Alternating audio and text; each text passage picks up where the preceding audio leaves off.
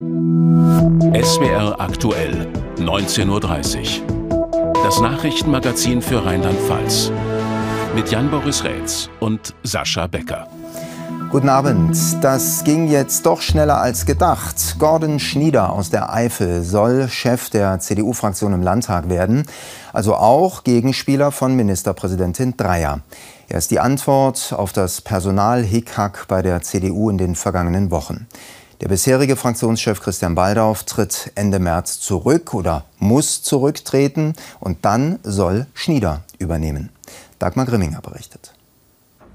Der Personalvorschlag wurde in einer eilig angesetzten Pressekonferenz präsentiert. Den Fraktionsvorsitz von Baldauf soll sein bisheriger Vize Schnieder übernehmen. Um es mal in der Fußballersprache, die ich immer ganz gerne nutze, äh, zu sagen, jetzt wird der Stürmer mal zum Kapitän. Und dem wünsche ich jetzt für die Zukunft auch wirklich alles Gute. Viel Erfolg, Gordon, für deine zukünftige Aufgabe. Und äh, ich glaube, das wird eine gute Sache. Schnieder räumt ein, er habe Zeit zum Nachdenken gebraucht, sich mit der Familie beraten, er habe Respekt vor der Aufgabe. Kein Wunder, die heißt auch, Gräben zu überwinden. Ich habe, glaube ich, auch aus der Fraktion heraus äh, erfahren, dass es da breite Schnittmengen auch in meiner Person gibt, dass wir da auch gemeinsam jetzt wieder in die nächsten Wochen gehen können, dass wir die Stärke der Fraktion ausspielen, dass wir jetzt wissen, wo der politische Gegner steht. Der steht nicht in den eigenen Reihen. Und äh, darum geht es jetzt in Geschlossenheit in die nächsten Wochen und Monate zu gehen. Dass es heute noch keine offizielle Wahl gab, Baldauf erstmal noch rund zehn Wochen als Fraktionschef weitermacht, darin sehen die Christdemokraten kein Problem. Christian Baldauf ist gewählt bis zum 31.03.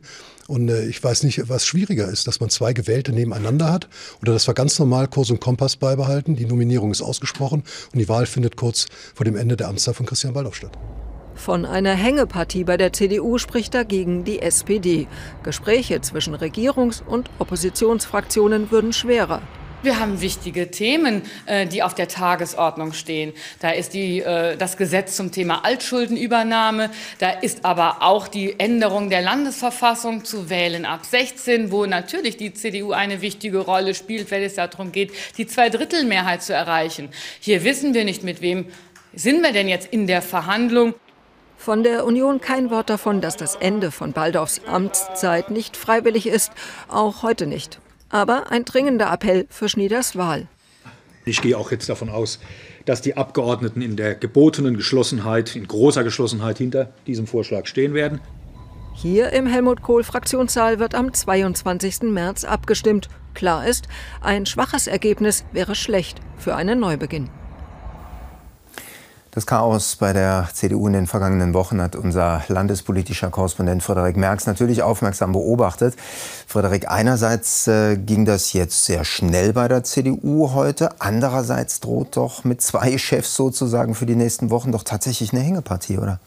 Das, was ich heute wahrnehme, ist nicht, dass da jetzt eine Hängepartie droht. Denn ich habe den Eindruck, die CDU-Fraktion im Landtag hat den Schuss gehört. Also die haben verstanden, nach dem, was in den letzten vier Wochen passiert ist, dass äh, es nicht gut ankommt. Bei Wählerinnen und Wählern nicht, aber auch innerhalb der Fraktion nicht, wenn man sich zerstreitet, wenn man nach draußen ein Bild ab abgibt, äh, wenn Worte wie Intrige, äh, Putsch fallen und wenn man einfach ja tiefe Gräben eigentlich nach außen zeigt ähm, und dass ein geeinteres Bild natürlich auch besser ist, um in so einer Fraktion gut zu arbeiten dieser Schalter wurde, glaube ich, schon letzte Woche umgelegt. Da war diese CDU-Fraktionsklausurtagung, ähm, da war ich auch. Und man hat da schon gemerkt, man macht sehr zu gegenüber der Presse. Wenn man mit der Presse spricht, dann nur noch mit einer gemeinsamen Geschichte, die man nach draußen gibt. Heute war das auch so. Heute sind immerhin wieder Leute ans Telefon gegangen. Aber der Einzige, der sich hat zitieren lassen, ist der neu gewählte, nämlich Gordon Schnieder. Und das ist schon eine professionellere Kommunikation nach außen und nach innen, die äh, vielen in der Fraktion bei Christian Baldauf immer gefehlt hat. Macht das alles auch die Wahl, denn noch ist er ja nicht gewählt, Herr Schnieder, sicher? Wird er dann am 22. März auch sicher gewählt? Also eine Probeabstimmung oder eine offizielle Wahl, haben wir ja gerade im Beitrag auch gehört, die gab es heute nicht. Aber ich höre, es gab äh, über einen Personalvorschlag insgesamt zwei Personen ähm, so eine Abstimmung per Hand. Also einerseits über Gordon Schnieder als Vorsitzenden, aber auch über seinen Nachrücker als Vize, nämlich äh, Helmut Martin aus äh, Bad Kreuznach, ähm, der bisher wirtschaftspolitischer Sprecher der Fraktion ist. Ich habe heute mit einer Person zum Beispiel gesprochen, die gesagt hat, wenn diejenigen, die heute die Hand gehoben haben, am 22.03. nicht dafür stimmen, müsste es mit dem Teufel zugehen, wenn die heute gelogen haben. Also es läuft drauf raus, wird Gordon Schnieder dann der neue starke Mann der CDU Rheinland-Pfalz? Gewissermaßen ist er das ja eigentlich schon. Er wird dann jetzt Fraktionsvorsitzender, wichtiges Amt. Er ist Generalsekretär der Partei jetzt schon. Ähm, und da ist es natürlich eine naheliegende Frage, will er dann auch irgendwann den Parteivorsitz? Die naheliegende Frage habe ich ihm natürlich auch heute gestellt. Da ähm, wird er aber extrem schmallippig. Also ich habe das Gefühl, er will dieses Feuer gleich am Anfang austreten, will nicht, dass darüber jetzt gesprochen wird. Er hat mir eigentlich nur einen Satz gegeben, den ich zitieren darf. Die Frage des Parteivorsitzes stellt sich nicht. Also die stellt sich nicht nicht jetzt, die stellt sich nicht nicht bis Christian Waldau vielleicht nicht mehr weitermachen will, sondern die stellt sich nicht, sagt er. Und das ist, glaube ich, schon auch eine Geste der Loyalität gegenüber dem jetzigen noch Parteivorsitzenden Christian Waldau, der bis 2024 gewählt ist. Vielen Dank, Frederik Merx. Gern. Kurz vor unserer Sendung gestern Abend kam eine knappe Nachricht von der BASF in Ludwigshafen. Eine, die es in sich hat. Wir haben noch kurz darüber berichtet. Der Chemiekonzern BASF verbucht fürs vergangene Jahr ein Minus von rund 1,4 Milliarden Euro. Dazu kommt der kräftige Absturz der Aktie im vergangenen Jahr. Das ist man nicht gewohnt in Ludwigshafen. Der Aktienkurs hat sich inzwischen weitgehend erholt, aber für die BASF bleibt ein Milliardenverlust. Vor allem die späte Trennung vom Russlandgeschäft der Konzerntochter Wintershall Dea ist der Grund dafür. Im Jahr 2022 hatte BASF noch Milliarden Gewinne vermeldet. Die neue Bilanz soll Ende Februar veröffentlicht werden. Sabrina Fritz in der SBR Wirtschaftsredaktion nochmal zum Verständnis. Warum hat die BASF so große Verluste gemacht? Ja, da müssen wir nach Russland schauen, weil da holt die BASF-Tochter Wintershall seit Jahren Öl und Gas aus dem Boden. Und jetzt, ein Jahr nach dem Krieg gegen die Ukraine, hat man gesagt, das Geschäft ist nicht mehr tragbar. Zur Wahrheit gehört aber auch, dass eigentlich der russische Staat sagt, was mit diesem Öl und Gas passiert und nicht mehr Wintershall. Und jetzt passiert eben Folgendes. Die BASF ist mit 70 Prozent, also ist wirklich eine ganze Menge an Wintershall beteiligt. Und wie bei einem Auto, das einen schweren Unfall hatte, ist diese Beteiligung Beteiligung jetzt eben viel weniger wert. Man muss sie abschreiben, wie es heißt. Und darum ist die BASF jetzt in die roten Zahlen gerutscht. Aber es ist ja eben nur ein Teil des BASF-Geschäfts. Wie steht denn der Konzern insgesamt da? Ja, es war ein schwieriges Jahr. Also der Chef Martin Brudermüller hat ja schon immer gesagt, wir leiden besonders unter den hohen Energiepreisen, weil wir brauchen viel Energie. Und auch die Geschäfte mit China waren schwierig. Auch in Europa lief es nicht so ganz gut. Also wenn man jetzt mal dieses Wintershall-Problem rausnimmt, dann hat die BASF schon noch Gewinn gemacht, aber eben nicht so viel wie erhofft. Was heißt das für den Standort Ludwigshafen, auch für die Arbeitsplätze? Heißt es überhaupt was? Ja, auf jeden Fall. Das ist eine spannende Frage. Also es wurde ja schon ein Sparprogramm von einer halben Milliarde Euro angekündigt. Das soll jetzt in diesem und nächsten Jahr umgesetzt werden. Wie genau das aussieht, das wird man wohl auch erst Ende Februar erfahren. Aber es ist so, dass äh, bis Ende 25 gibt es eine Beschäftigungsgarantie. Also da kann niemand entlassen werden in Ludwigshafen. Aber 2025 ist ja nun auch nicht mehr so weit weg. Informationen zur Lage der BASF. Vielen Dank, Sabrina Fritz. Danke. Wir bleiben bei Nachrichten aus der Wirtschaft, auch jetzt im ersten Überblick. Jan Boris. Der Spezialglashersteller Schott hat im vergangenen Jahr 269 Millionen Euro Gewinn gemacht. Das ist zwar 7 Prozent weniger als im Vorjahr, aber trotzdem das zweitbeste Ergebnis der Firmengeschichte. Das vergangene Jahr sei wegen der explodierenden Energiepreise und des Ukraine-Kriegs schwierig gewesen, sagte Vorstandschef Heinrich bei der Bilanzpressekonferenz. Trotzdem sei Schott mit dem Geschäft zufrieden, besonders mit Schott Pharma, also den Produkten für den Medizintechnikbereich. Schott Pharma soll möglicherweise noch in diesem Jahr an die Börse gehen. Generell, glaube ich, äh, kann man sagen, haben wir ein gutes Rezept gefunden, wie wir durch diese ganzen Untiefen gesteuert haben. Aber natürlich ist das so, dass wir uns regelmäßig immer wieder anschauen, was müssen wir verändern, wie müssen wir uns vielleicht neu aufstellen, um in dieser sich extrem schnell verändernden Welt äh, zurechtzukommen. Die Industrie- und Handelskammern in Rheinland-Pfalz haben eine Auswertung vorgestellt, mit der sich Kommunen im Land besser vergleichen können. Dieser Regionalmonitor wurde zusammen mit dem Statistischen Landesamt entwickelt. Mithilfe der Daten sei erstmals ein Standortvergleich auf Gemeindeebene möglich, heißt es von der IHK Koblenz. Den Kommunen sollen die Ergebnisse des Monitorings nun im Einzelnen vorgestellt werden. Dann könnten Bürgermeisterinnen und Bürgermeister sowie Stadt- und Gemeinderäte auf die Analysedaten zurückgreifen. Das soll den Orten etwa dabei helfen, attraktiver für Unternehmen zu werden. Eine Gemeinde X kann gucken, ist sie innovationsstark, hat sie einen hohen MINT-Anteil an den Beschäftigten, ist sie in den wissensbasierten Gründungen gut aufgestellt oder eben auch nicht. Und sie kann sehen, hat sie in den standortentscheidenden Faktoren Stärken oder hat sie sogar dramatische Schwächen und kann dann ganz konkret gucken nach einer anderen Gemeinde oder anderen Gemeinden in Rheinland-Pfalz, die da besser sind und sich dann auch von den Rezepten was abgucken.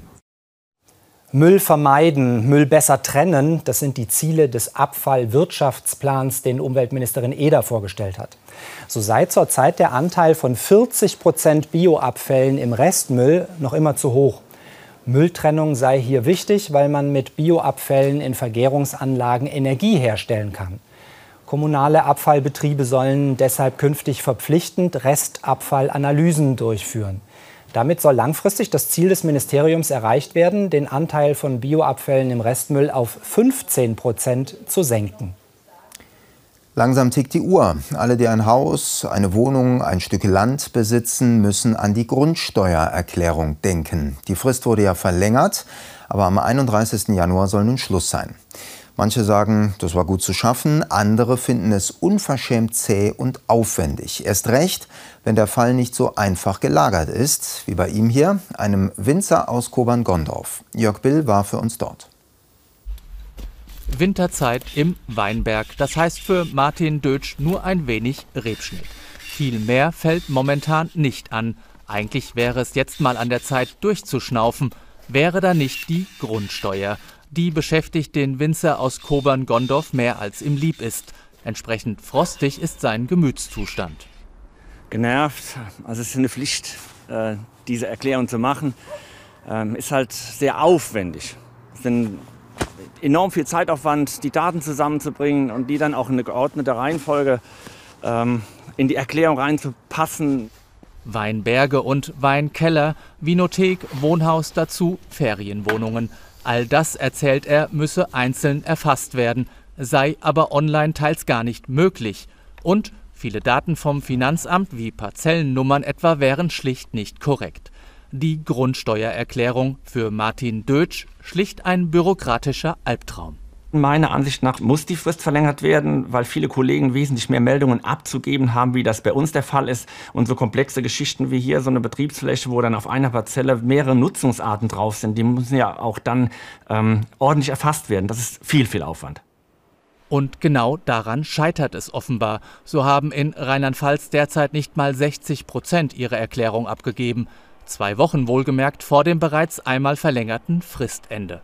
Und das seien meist die leichten Fälle. Die schwierigen wie der von Martin Dötsch kämen noch, sagt einer, der es wissen muss. Die Finanzverwaltung kann natürlich keine anderen Daten liefern als die, die dort, die sie auch von den Katasterämtern und von den Grundbuchämtern bekommt. Und äh, da schleicht sich in der Tat der eine oder andere Fehler ein. Und das ist schon schwierig, äh, damit umzugehen. Das bedeutet immer wieder Nachfragen. Nachfragen hatte Moselwinzer Dötsch auch, mehrfach ans zuständige Finanzamt. Doch die sind momentan voll ausgelastet. Mehr noch, wegen der Grundsteuer gab es zuletzt Warnungen vor einer bundesweiten Überlastung der Finanzverwaltung, vor einem drohenden Kollaps. Davon könne in Rheinland-Pfalz keine Rede sein, noch nicht. Es wurden weit über 200 neue Kräfte eingestellt für die Bewertungsstelle, um die Grundsteuerreform umzusetzen. Inwieweit das Personal, das eingestellt worden ist, dann letztendlich ausreicht, kann man jetzt nicht sagen. Martin Dötsch hat seine Grundsteuererklärung mittlerweile fertig. Nachfragen vom Finanzamt, sagt er, kämen aber sicherlich. Von Feierabend kann daher keine Rede sein. Das ist schon eine ganz andere Welt, die Modewelt. Extravagant, viel zu schrill, sagen die einen. Auf die anderen wirkt es total anziehend, was gerade in Berlin passiert. Auf der großen Modewoche, der Fashion Week. Aus diesem Anlass schauen wir mal nach Trier. Dort wollen sie nämlich auch Modestadt sein. Das liegt nicht nur am Studiengang Modedesign an der Hochschule dort, sondern auch an einem neuen Unternehmen mit einer neuen alten Marke. Ansgar Zender weiß mehr.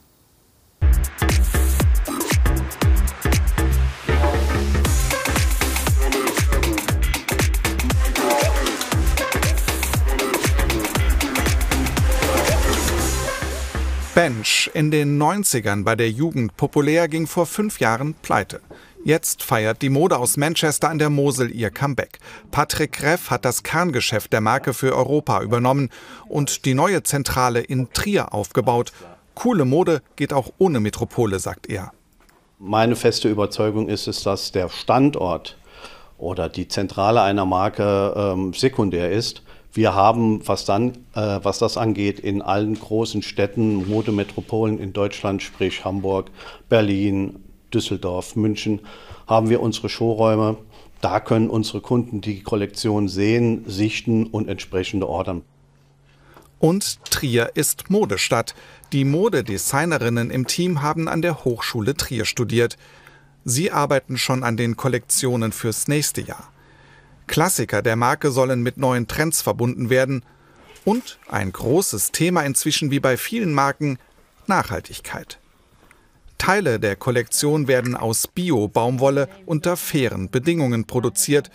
Vor allem aber will man keine Wegwerfmode machen.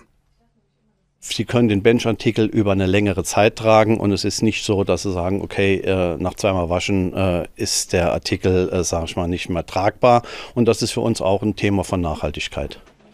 Das Geschäft sei gut angelaufen, sagt der Geschäftsführer. In Deutschland sehe man die Marke wieder auf der Straße. Jetzt wolle man den Markt in Italien, Portugal und Spanien zurückerobern. Mit Mode von der Mosel.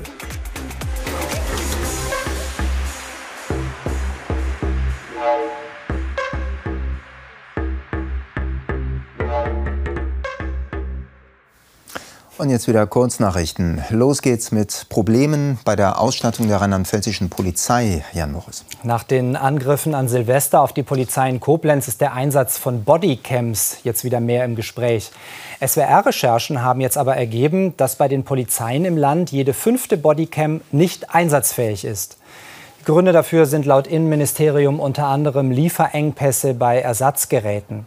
Die kleinen Videokameras, die Polizeikräfte bei Einsätzen an der Uniform tragen, sollen abschrecken und Straftaten dokumentieren. Laut Gewerkschaft der Polizei ist zurzeit in manchen kleineren Dienststellen, die nur über wenige Bodycams verfügen, gar kein funktionsfähiges Gerät mehr vorhanden.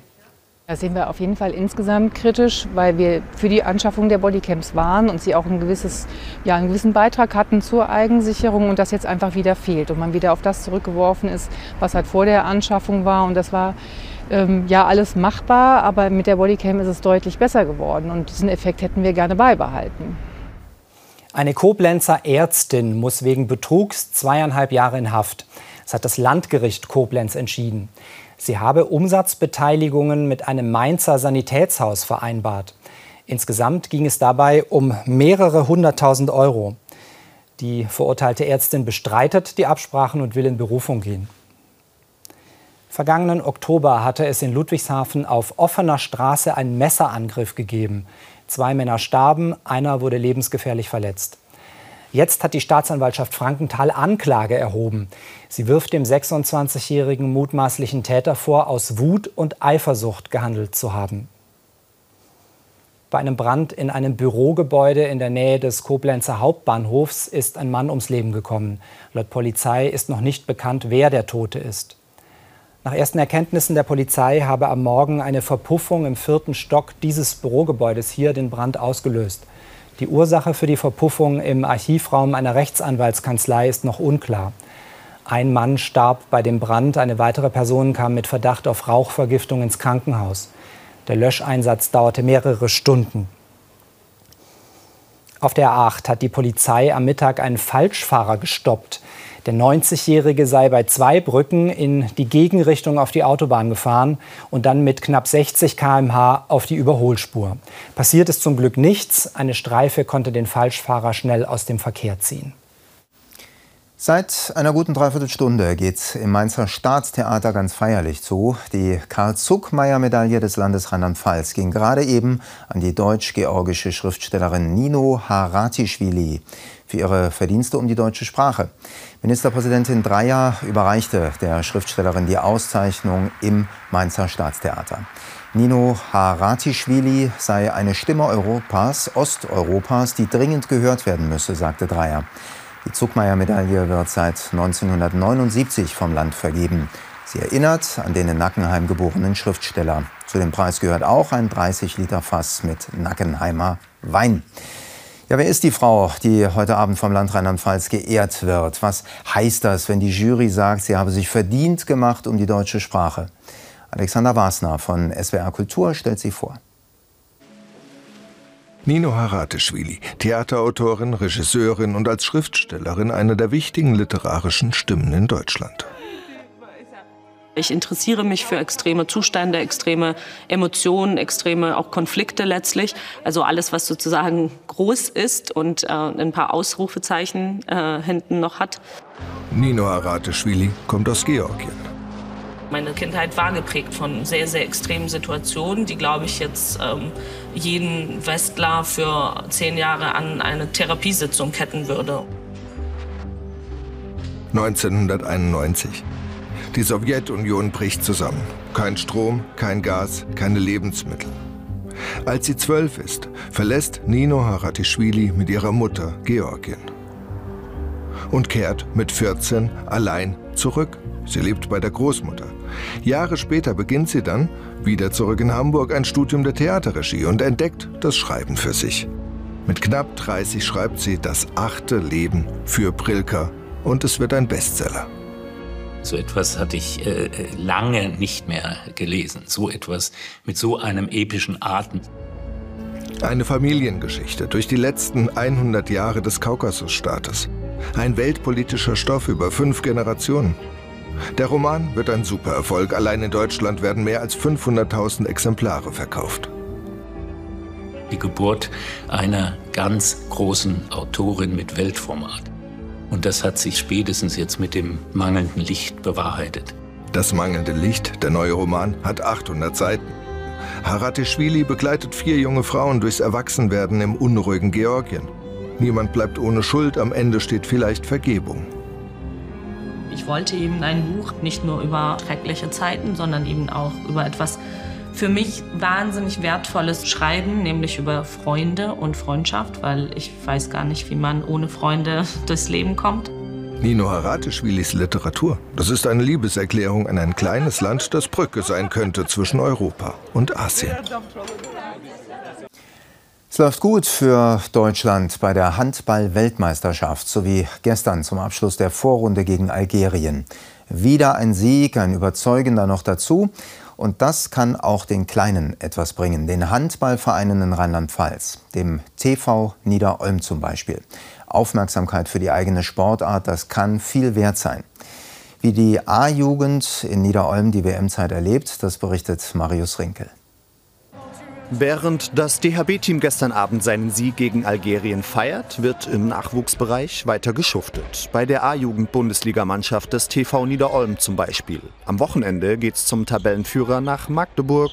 Deshalb Training statt WM verfolgen. Was muss, das muss. Wir sind halt der kleinere Dorfverein. Wir haben unsere drei, vier Trainingseinheiten in der Woche, wollen mit den Großen mitschwimmen. Ähm, dementsprechend müssen wir unsere Hallenzeiten dann auch einfach nutzen. Neben seinem Job in Niederolm ist Jan Ludwig hauptamtlicher Landesverbandstrainer. Er hat den Überblick über den Handball in Rheinland-Pfalz und weiß, welchen Einfluss eine erfolgreiche WM auf den Jugendbereich haben kann.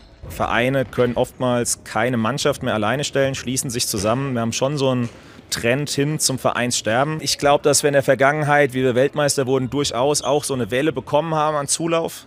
Das kann man nicht, nicht verallgemeinern, aber ich glaube, es ist ganz wichtig, dass wir einfach unsere Sportart im Fernsehen präsent haben. Im Gegensatz zu anderen Vereinen ist der TV Niederolm nicht auf einen Handballboom angewiesen. Zulauf ist da, der Verein ist gesund und steckt viel Geld in die Jugendarbeit. Er führt über 20 Jugendmannschaften bei Jungen und Mädchen und natürlich wird auch hier den großen Idolen nachgeeifert.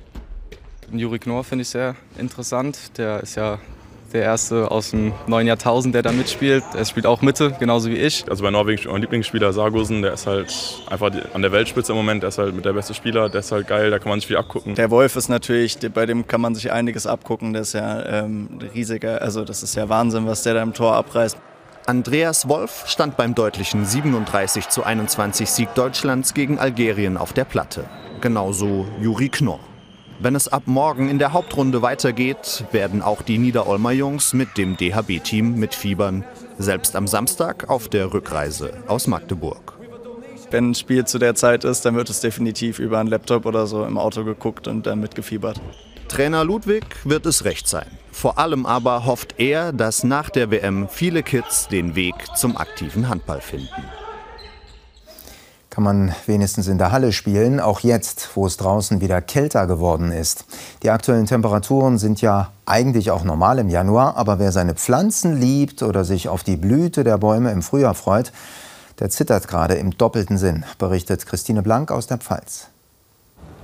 Die ersten Mandelblüten in Neustadt an der Weinstraße. Eine frühe Sorte, aber so früh im Jahr findet Gärtnerin Eva Hofmann sie normalerweise nicht.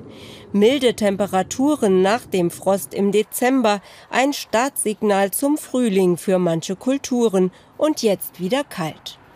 Die Blüten, die schon ganz weit auf sind, wenn es jetzt noch mal einen richtig heftigen Frost geht, dann, dann sind die kaputt. Aber da noch nicht der ganze Baum voll erblüht ist, ist es noch ungefährlich. Auch einige Kräuter sind zu früh dran, wie Löwenzahn, Vogelmiere oder Kreiskraut. Sie locken für die Bestäubung wichtige Insekten an. Die wachen jetzt zum Teil schon auf aus der Winterruhe, finden dann zwar ein bisschen was, aber wenn es wieder kalt wird, müssen die sich wieder neu zurück ins Winterquartier verkriechen. Das schaffen nicht alle. Die kommenden Nächte bringen Frost, völlig normal für Januar, aber weit geöffnete Blüten könnten erfrieren. Falls es wirklich starke Fröste geben sollte, könnte man einzelne Partien oder Pflanzen noch mal schützen mit einem Vlies oder einfach einer Decke, die man drüber wirft. Ansonsten muss man, muss man alles seinen Gang gehen lassen und gucken, was passiert. Dass das Wetter wieder zur Jahreszeit passt, hat auch etwas Gutes. Es bremst das unnatürlich frühe Wachstum und bringt etwas Normalität zurück in die Pflanzenwelt. Wie das Winterwetter weitergeht, das sagt jetzt Sven Plöger. Dann kommt die Tagesschau und um Viertel nach acht wünschen wir spannende Unterhaltung hier bei uns im SWR bei der ARD Crime Time. Nachrichten jederzeit gibt es über die SW Aktuell App und von hier aus im Studio dann wieder um Viertel vor zehn mit unserem Kollegen Stefan Eppmeier. Und wir zwei bedanken uns bei Ihnen fürs Zuschauen und wünschen noch einen schönen Abend. Tschüss.